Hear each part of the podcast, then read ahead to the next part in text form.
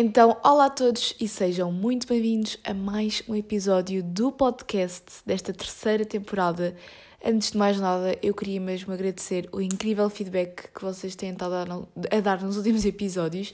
Eu não estava com um bocado de medo se esta temporada ia correr bem ou não, se o estilo de episódios que eu estou a fazer, se vocês iam gostar ou não, mas a verdade é que, para além de estar com números muito bons, vocês estão a responder às cenas que eu pergunto. Eu tenho recebido várias mensagens de pessoas uh, a elogiar-me e juro que isso me deixa mesmo contente. Nem é por uma questão de ego, de oh meu Deus, números a subir, que coisa importante. Não tenho, juro por tudo que não tem mesmo nada a ver com isso, porque isso para mim só me importaria se eu ganhasse dinheiro com o podcast, que é coisa que não acontece.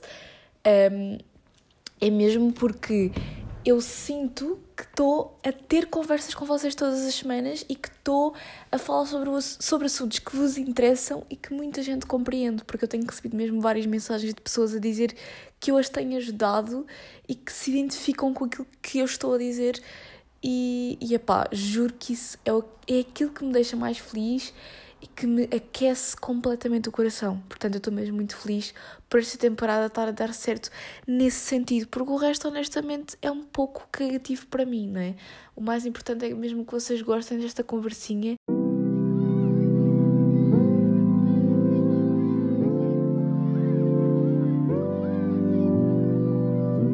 E pronto, depois desta introdução demasiado grande, vamos lá então começar o episódio. Um, hoje vamos já começar com a história da semana, porque eu sinto que deste tema eu podia contar mil e uma histórias. Porque andar de transportes públicos, e já no primeiro episódio desta terceira temporada falámos um bocadinho sobre esta questão, eu sinto que andar de transportes públicos é. pá, é quase como estar à procura de material para escrever um livro, porque eu sinto que poderia escrever um livro com tudo aquilo que me acontece em transportes públicos, como eu passo tanto tempo neles, eu sinto que tenho imensas, imensas histórias para contar de coisas, pá, mesmo engraçadas. E eu sinto que ainda está muito mais por vir, porque reparem, eu só ando assim em mais transportes públicos e a ir para Lisboa há dois meses e já tenho 500 mil histórias. Então eu imagino quando acabar a faculdade. Eu vou, ter, eu vou ter um livro escrito, um livro de 800 páginas com tudo aquilo que me acontece diariamente em transportes públicos. Olha, Mariana, tens aí alguma história para contar? Eu, no outro dia, olhei para o meu lado e estava um homem. Isto é só uma das histórias, vocês vão perceber que a história principal e vai ser a história em que eu me vou querer focar mais porque tem a ver com o tema do episódio de hoje. Mas eu olhei para o meu lado e estava um homem em videochamada com um amigo e o amigo estava-lhe a mostrar armas que ele tinha em casa eu vou dar um tempo para processar, eu juro que foi isto. Primeiro, metade do que eles estavam a dizer eu não estava a perceber. Segundo, ele estava a perguntar onde é que ele tinha arranjado aquilo tudo e que era bué fixe. E, e quando eu digo armas, não, não eram tipo só armas normais. Também estava a mostrar fucking metralhadoras e cenas e. Eu juro, eu, eu só pensei. O homem vai sacar uma arma aqui do bolso no meio do comboio e vai dizer: e olha aqui esta, a que eu comprei. Porque a cena é que as pessoas não têm vergonha nenhuma na cara. E ele estava a fazer aquilo em altifalante, videochamada, no meio de um comboio relativamente composto, com bastantes pessoas à volta dele. E eu olhar para aquela cena e pensar, como assim? Ele, ele está a mostrar as armas que tem em casa. O que é que, o que, é que se está a passar? E vocês dizem, ah, se calhar estás a exagerar, se calhar era tipo caçadores. Epá, eu duvido muito. Se calhar aquilo, ele tinha uma razão para estar a mostrar aquilo. Epá, pela conversa, eu duvido muito. Eu sei que se calhar isto é julgar as pessoas, mas opá, opá, eu duvido muito que vale é que ele saiu logo tipo dos paragens a seguir, porque eu honestamente eu estava cheia de medo. Ao ver que ele estava em videochamada com o outro e mostrar-lhe as armas, eu estava cheia de medo. Isto é só uma das histórias. A história em que eu me quero focar hoje é que eu estava sentadinha, uns bancos mais ao lado estavam dois rapazitos que vou estimar que tinham no máximo 21, 22. Não tinha mais que isso de certeza. no mínimo, tinham 18, 17 e 17 já ia puxar muito. Portanto, estão a ver, estavam aqui entre estas idades, não sei precisar. Um, e estavam só com aquela conversa nojenta de gajo. E eu vou mesmo generalizar, vou mesmo generalizar. Uh, eu sei que nem todos os gajos e não sei o quê, mas opá, vocês sabem que é a maior parte, infelizmente. Infelizmente, ok. Uh, pá, com aquela conversa tipo, ai, olha esta dama aqui no Insta, não sei o quê, coisa e tal. Eu já a bufar interiormente, estão a perceber? Estava a bufar interiormente. Até que um se vira para o outro e diz: Ai, olha, esta é mesmo boa. E o outro: Ai, mas ela tem 13 anos. E ele, pá, é, foi mais ou menos assim, já não me lembro exatamente da conversa, mas foi mais ou menos assim. E ele responde: Ai, já, mas é mesmo boa, tipo, estou-me a cagar para isso. E eu relembro-me que eles tinham, pai, 20 anos. Eh, que nojo! Imagina, eu já achava, já estava a achar a conversa nojenta. Quando ele diz isto, eu só penso: onde é que eu estou? Porque eu sinto que eu digo esta frase repetidamente na minha cabeça sempre que entro no comboio. É onde é que eu estou? Tipo, Onde é que eu andei este tempo todo que eu não sabia da existência deste mundo? E mais uma vez eu sei que estou a generalizar, nestes assuntos tenho que sempre fazer muitos apartes. Eu sei que estou a generalizar em dizer que todos os homens são assim, porque eu sei que não são, eu sei que há pessoas boas, mas a verdade é que há muito disto. E nós não podemos ignorar o facto de haver muito disto só porque nem todos são assim, não é? Não podemos, as coisas não funcionam assim. E aquilo, epá, eu juro, eu fiquei chocada. Eu fiquei completamente chocada. E é isto todos os dias. É histórias destas, todos os dias. Eu já, vos contei aquelas em que me senti um pouco assediada, um pouco a favor. Um, e, e, isto é uma realidade. Tipo, uma mulher parece que nunca consegue estar em paz sem estar ali com aquela mínima preocupação de que alguma coisa pode acontecer, sabem? E também senti isto, eu por acaso acho que não contei esta história, mas eu nesse dia até estava a gravar o vlog para o YouTube e aqui está a grande diferença do eu até posso estar a gravar vlog e a mostrar tudo o que eu estou a fazer no meu dia, mas vocês não fazem a mínima ideia daquilo que realmente está a passar por trás. E isto é uma grande realidade para tudo o que se passa no Instagram, nas redes sociais, tudo. Um, pá, eu estava-me a sentir mesmo gira no dia do jantar do calor, que lá está, eu gravei para o YouTube. Estava-me a sentir mesmo gira, levei um vestido, estava muito bom tempo, tipo, eu senti que estava exatamente com o outfit ideal. Eu até passei calor e tive que tirar a camisola, para vocês terem uma noção, eu passei calor. Pronto. Uh, eu estava-me a sentir mesmo bem. Uh, só que, só que eu esqueci-me do pormenor que eu ainda ia ter que dar um bocado até à estação do comboio porque eu fiquei a dormir na minha avó nesse dia uh, ainda tinha que ir a, andar até a estação do comboio e não é que seja um caminho tipo complicado ou que pode, possa acontecer alguma coisa, porque lá está, eu acho que os homens nem têm que pensar nesse aspecto do pode acontecer alguma coisa, tipo, estão muito mais à vontade no que toca a este tipo de coisas e de certeza que não pensam no tenho que ter cuidado com aquilo que estou vestido porque pode acontecer alguma coisa. Porque geralmente não acontece nada, independentemente da forma como eles são vestidos. E isto são pequenas coisas que, mesmo aqueles homens que passam decentes, não é? Porque nós nem estamos a falar de homens bons, estamos a falar de homens minimamente decentes e normais, mesmo que sejam esse tipo de homens que não vão fazer isto às mulheres, esses homens têm a noção de que eles nunca têm o privilégio de nunca se terem preocupar com este tipo de situações. Que é eu nem me lembrava, porque eu felizmente moro numa zona, pá, moro numa aldeia, não moro numa zona super segura, e mesmo assim tenho pôr aspas, eu nem me lembrava que ainda ia ter que fazer aquele trajeto até à estação, que estava, pá, vestida, estava tipo bonita, não estava exagerada, e também o que é que é exagerada, não é? Depois batemos neste ponto, mas estava tipo normal, estava normal, estava completamente tapada, mas estava mais bonita Uh, e tinha que fazer aquele caminho até à estação numa zona que não é propriamente aldeia, não é? Uma zona mais urbana. Uh, e nesse caminho arrependi-me de ter decidido levar aquela roupa. Onde é que isso era uma coisa que aconteceria a um homem? Não sei. Não sei. Tipo, sentia, não aconteceu nada em específico, mas eu sentia que estava constantemente a ser observada. E, atenção, eu não estou a dizer que estava, mas esse medo estava em mim. E só o facto desse medo estar em mim e ter medo que aconteça alguma coisa, não é?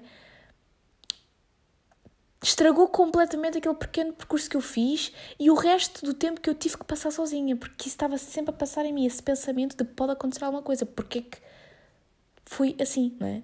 Porque é que levei uma saia com racha, tipo, como se isto fosse uma coisa do outro mundo, não é? Porque, quer dizer, as mulheres é que têm que, têm que ter cuidado com o que vestem porque os homens não sabem controlar. É, é a coisa mais estúpida de sempre e é completamente o pensamento de um violador, não é? Vamos, vamos ser sinceros, mas pronto, nem vamos entrar por aí. O episódio de hoje é sobre machismo, não é sobre o machismo no geral, é sobre um ponto muito específico, mas eu senti que esta história e um livro que eu li deram o tema para este episódio. Yeah. Eu já li este livro há uns. há um mês, para aí, quase dois meses, e sabia que tinha que vir falar sobre ele, não sabia bem em que formato, e acho que o podcast é o ideal para falar sobre este livro. E depois de terem acontecido estas coisas todas comigo ultimamente, eu senti, não, uh, vamos falar novamente sobre o machismo aqui no podcast, porque eu já falei sobre várias vezes sobre isto, mas focado num ponto que este livro retrata super bem. Um, Sintam-se à vontade comigo para partilhar tipo historiazinhas que vocês tenham de assédios e esse tipo de coisa de, e de como é que vocês se sentem, porque às vezes não é preciso acontecer alguma coisa para nós já nos sentirmos mal. É, nós sabemos que acontece tanto que às vezes mudamos o nosso comportamento, o nosso trajeto em função disto. Isso, isso é que é aquilo que os homens nunca vão compreender. É isso. É que nem é preciso acontecer alguma coisa. Basta tu seres homem, infelizmente, mesmo que sejas a melhor pessoa à face da Terra, para já haver esse medo, porque isso acontece muitas vezes. É isto que os homens não percebem.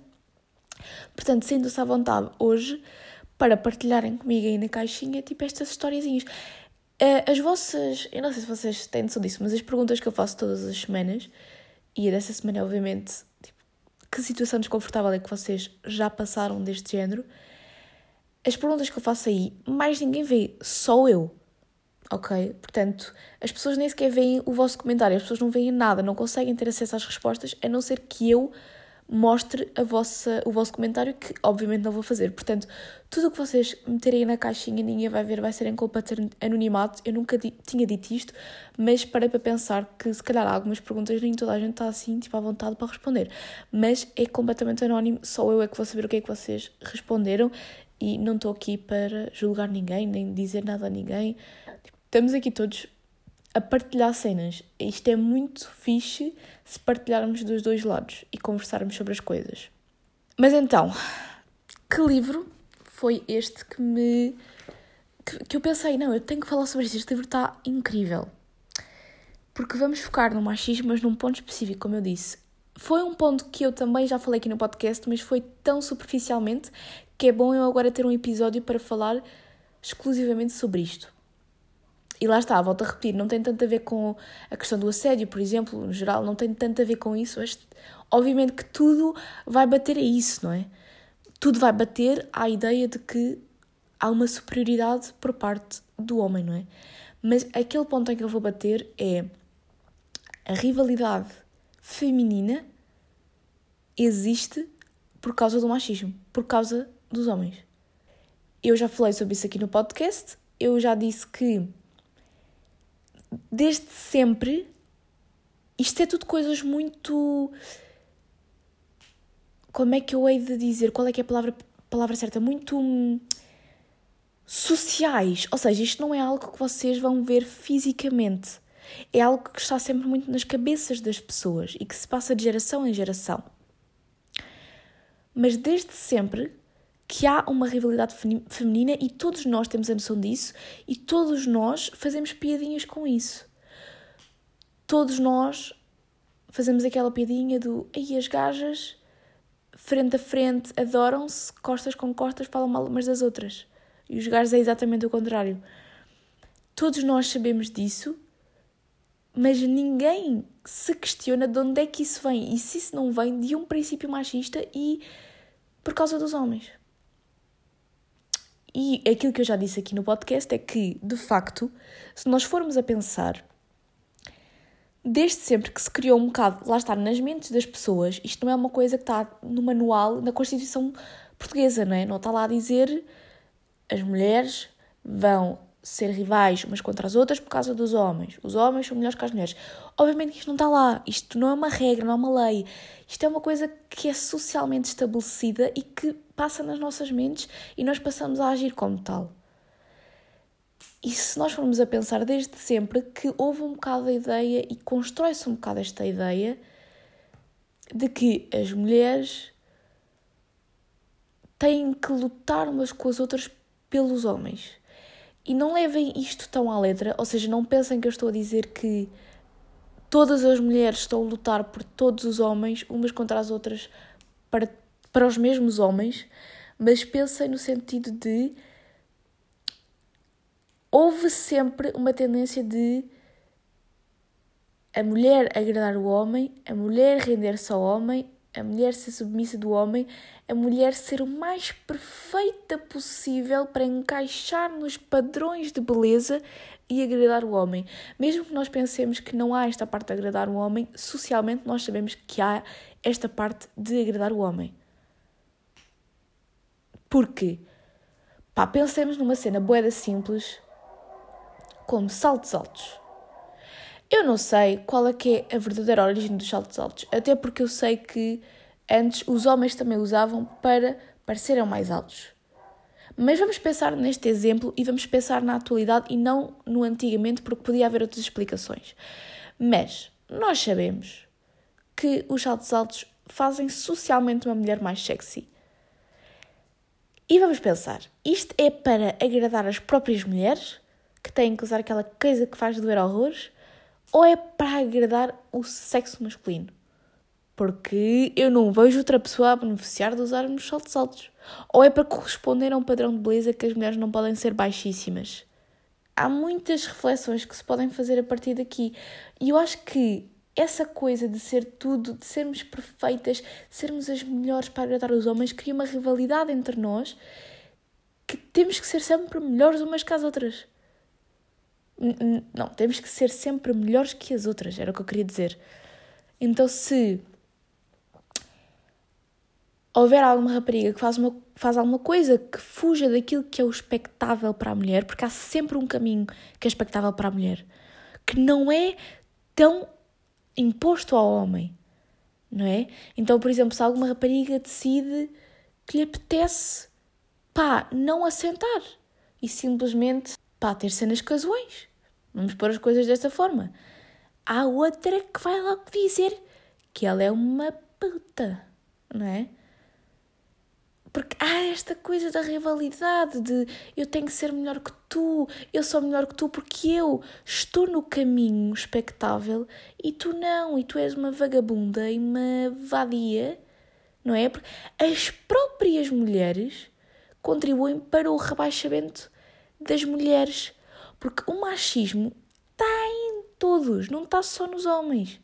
As próprias mulheres também têm pensamentos machistas. Obviamente que depois, com a emancipação, se calhar elas foram as primeiras a conseguir perceber que esses pensamentos não estavam corretos porque quem sofriam eram maioritariamente elas.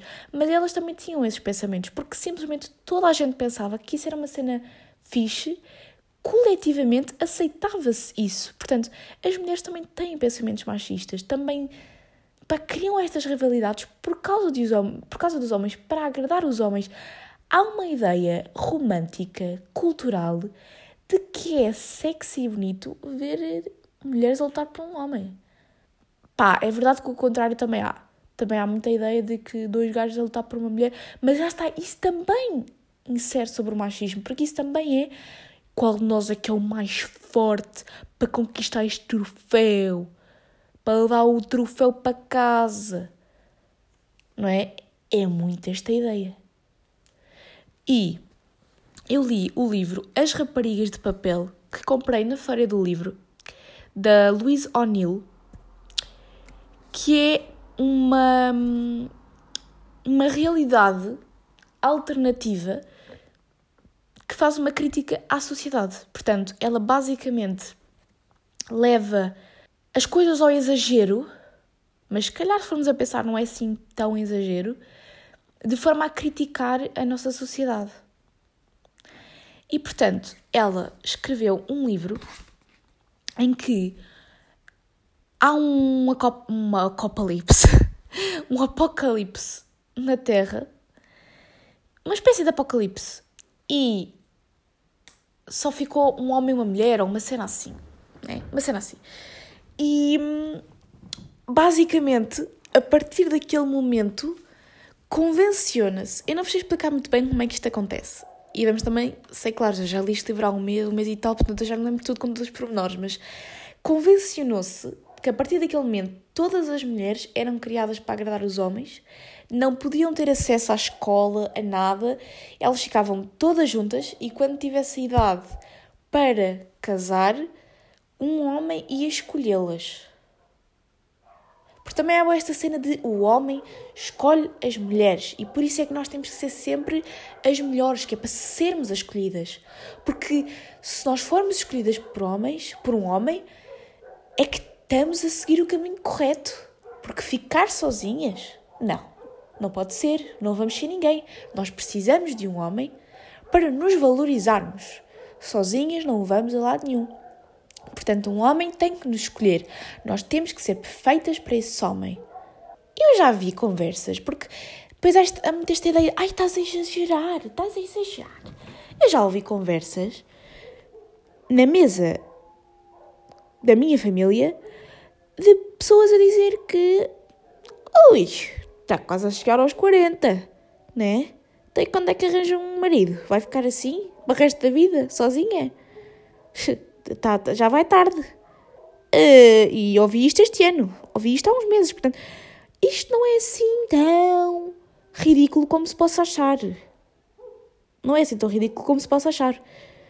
Estou eu a achar que não é assim tão ridículo, estão os cães lá fora a achar, que também não param de ladrar. Eles estão a concordar comigo, que isto é um absurdo, não é? Eu sei que estão. E portanto, eu marquei aqui, eu tenho pena de na altura não ter sublinhado mesmo todas as frases chocantes, porque isto, a cada página, isto é um choque de realidade. Eu tenho pena de não ter marcado todas as páginas chocantes para agora vos ler aqui todas. Eu vou ler passagens, mas eu não vou dar spoilers. Portanto, não se preocupem que com estas passagens vocês não vão receber spoilers de nada. Um, e, e leiam mesmo este livro porque eu acho que é um livro mesmo bom porque retrata exatamente esta questão de a rivalidade feminina surge por causa dos homens. Porque pensa-se exatamente o contrário, não é? Que as mulheres é que andam umas contra as outras e elas é que estragam o feminismo porque nem se apoiam umas às outras. Mas isso acontece por causa do machismo. Pá, esta realidade é uma escola em que acho que é aos 16 anos estão milhares de raparigas, todas as raparigas que nascem vão para aquela escola, são as Evas, um, e elas, quando chegam aos 16 anos, têm o ano da cerimónia.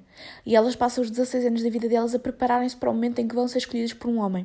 A cerimónia é a escolha de um homem. Se elas não forem escolhidas por um homem, uh, têm duas outras opções. Portanto, elas ou são companheiros de um homem, ou são concumbinas, que são basicamente prostitutas, ou são uh, castidades, as castidades são os professores das escolas. Portanto, elas têm estes três caminhos.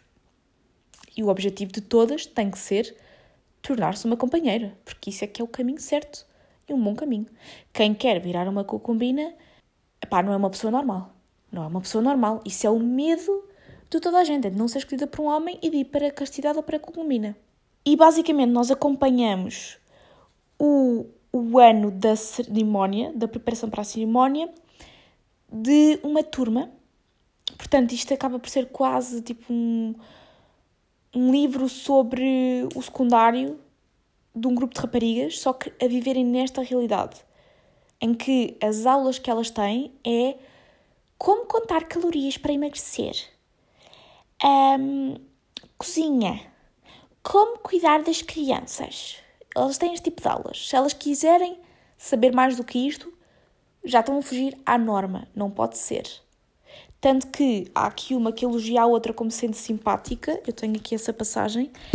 E ela responde: Simpática? Achas que simpática é um elogio? Não. Física é o que importa. Ser simpática não é elogio nenhum. Elas todos os dias de manhã, quando acordam, têm que se colocar em frente a um espelho e a uma espécie de balança que todos os dias lhes diz se estão ou não estão no peso ideal. Se não, qual é que é a alternativa para isso? Um, e elas têm uma classificação. Portanto, elas são literalmente ordenadas por 1, 2, 3, 4, 5, 6, 7, 8, 9. Por, pelos homens que eles vão escolher. Portanto, eles votam em qual é que é a mais gira e essa fica em primeiro lugar. E depois o segundo, terceiro, quarto, elas são literalmente ordenadas. Portanto, isto é a competição e a rivalidade ao mais alto nível. É quase como se fosse um jogo em que a mais perfeita para os homens ganha. A minha mãe ligou-me aqui e interrompeu-me o raciocínio, mas eu ia agora ler-vos. Uh, primeiro, deixem-me ler aqui as críticas ao livro, estão logo aqui na primeira página. Uh, O'Neill retrata o cenário perfeito para nos fazer pensar na linha que separa a nossa sociedade de hoje da sua radical e ficcionada. Se estas raparigas são superficiais, cruéis e estão moralmente estragadas porque foram desenhadas especificamente para ser assim, qual é a nossa desculpa? Mas lá está. Porquê que elas são superficiais, cruéis e moralmente estragadas? Porque a vida delas resume-se a uma competição que não é para seu benefício, é para benefício masculino. Portanto, em vez de se focarem nas suas carreiras, nos seus sonhos, tudo aquilo que fazem é ajudar, ajudar não, uh, como é que se diz? Uh, servir, era essa a palavra, servir o marido. E isto era uma realidade há muito pouco tempo há muito pouco tempo e muito, muito, muitos dos casais hoje em dia ainda funcionam sobre esta dinâmica e às vezes nós nem sonhamos. Eu ouvi, ainda ontem, também, uma pessoa, uma certa pessoa a dizer, porque estávamos a falar sobre agora se irem a criar robôs que fazem tudo na casa, limpam a casa, não sei o que, nananã. Eu ouvi este comentário. Ui, se isso fosse acessível a toda a gente, tantos divórcios queriam haver para aí. Porque as mulheres são os robozinhos dos homens. Estas piadolas, que, pá, eu boa da vez passar que eu ainda sou só piadolas, nem é aquilo que profundamente a pessoa pensa. Mas a verdade é que estas piadolas, que nós vamos ouvindo repetidamente, tornam-se numa crença dentro de nós, depois de as ouvirmos tantas vezes. Pá, isto aqui também dizem, eu vi nas críticas do Good Notes, eu nunca li nem nunca vi os filmes, a minha mãe já viu os filmes e já leu. Um, a ver o Handmaid's, Handmaid's Tale? É, opa, olha, não sei, essa série, estão a ver isso, dizem que se assemelha muito a isso. Eu nunca vi, mas eu acredito que isto seja uma boa adaptação mais adolescente. Ou seja, para uma realidade mais adolescente. E que, portanto, se calhar se aproximaria mais às pessoas da minha idade por aí, não sei. Uma, uma, uma narrativa engenhosa dos papéis de género, identidade e competição feminina. Profunda, sombria e assustadoramente. E eu estou bem boa a ler hoje. E assustadoramente credível, esta história vai ficar com os leitores durante muito tempo. E assim, não é uma história fácil de ler.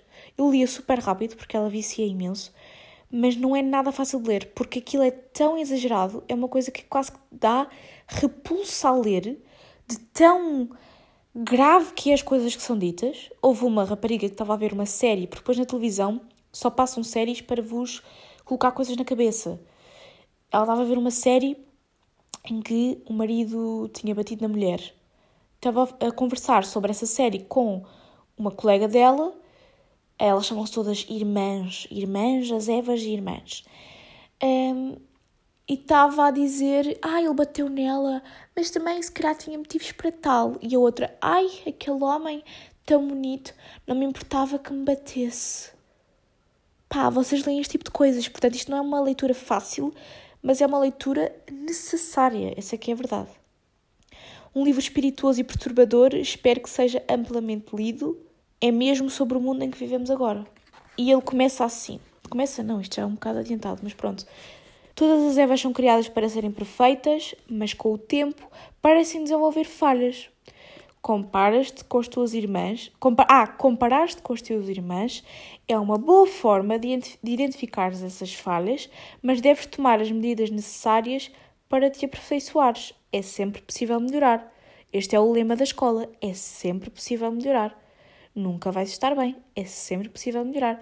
E depois o mais interessante é que tudo apoia esta ideia de melhorar machista.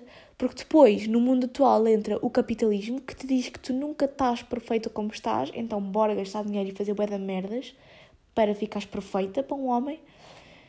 Pois existe a cultura, tipo os filmes e não sei o nanana, que mais uma vez apoiam estas ideias todas. Isto, isto é uma coisa culturalmente aceita, estão a perceber? É, é tão invisível, mas tão visível ao mesmo tempo que é assustador. E comparar-te com as tuas irmãs é uma boa forma de saber se tens que melhorar ou não.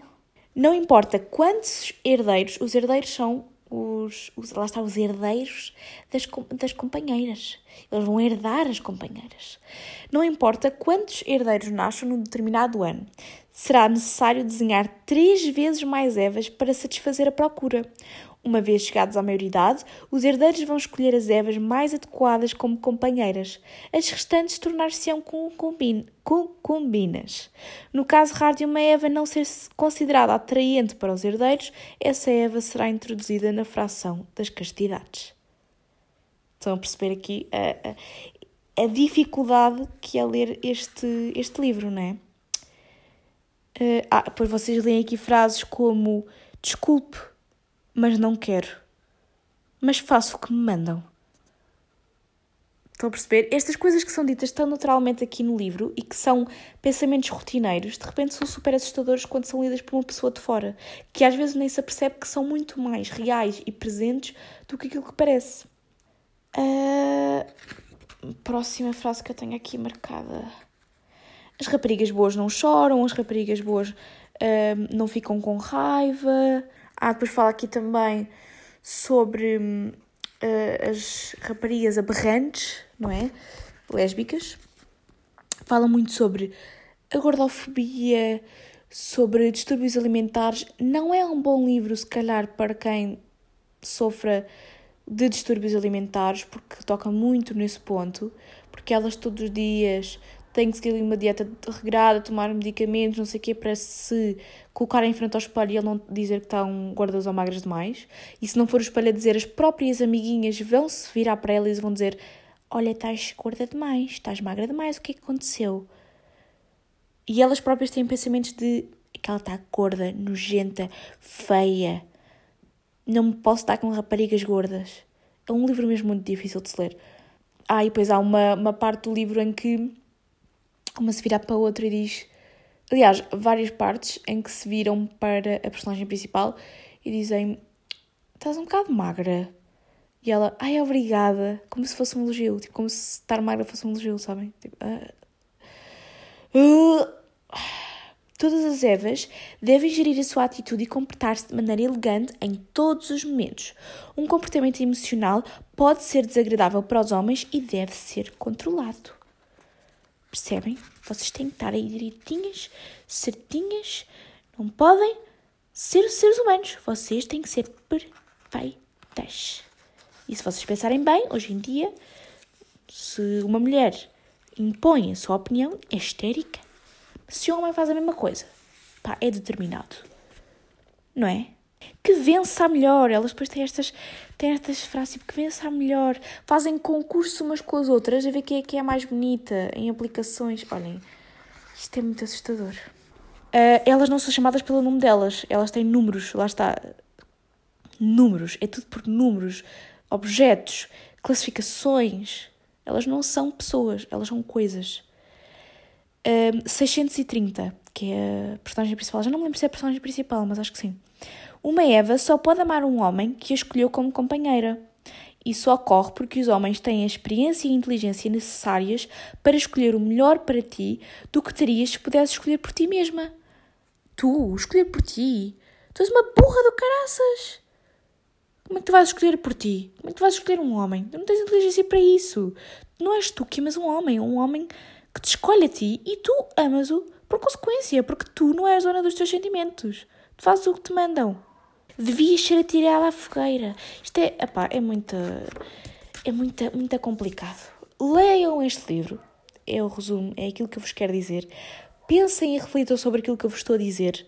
Não, não levem o que eu estou a dizer ao literal. Tipo, que vocês literalmente conseguem ver com os vossos olhos estas coisas a acontecer. Pensem se não acontecem sem vocês pensarem realmente desta forma e depois digam-me. E depois, e depois digam-me se eu não tenho razão. Está bem?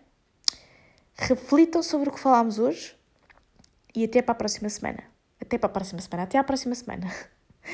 Tchau!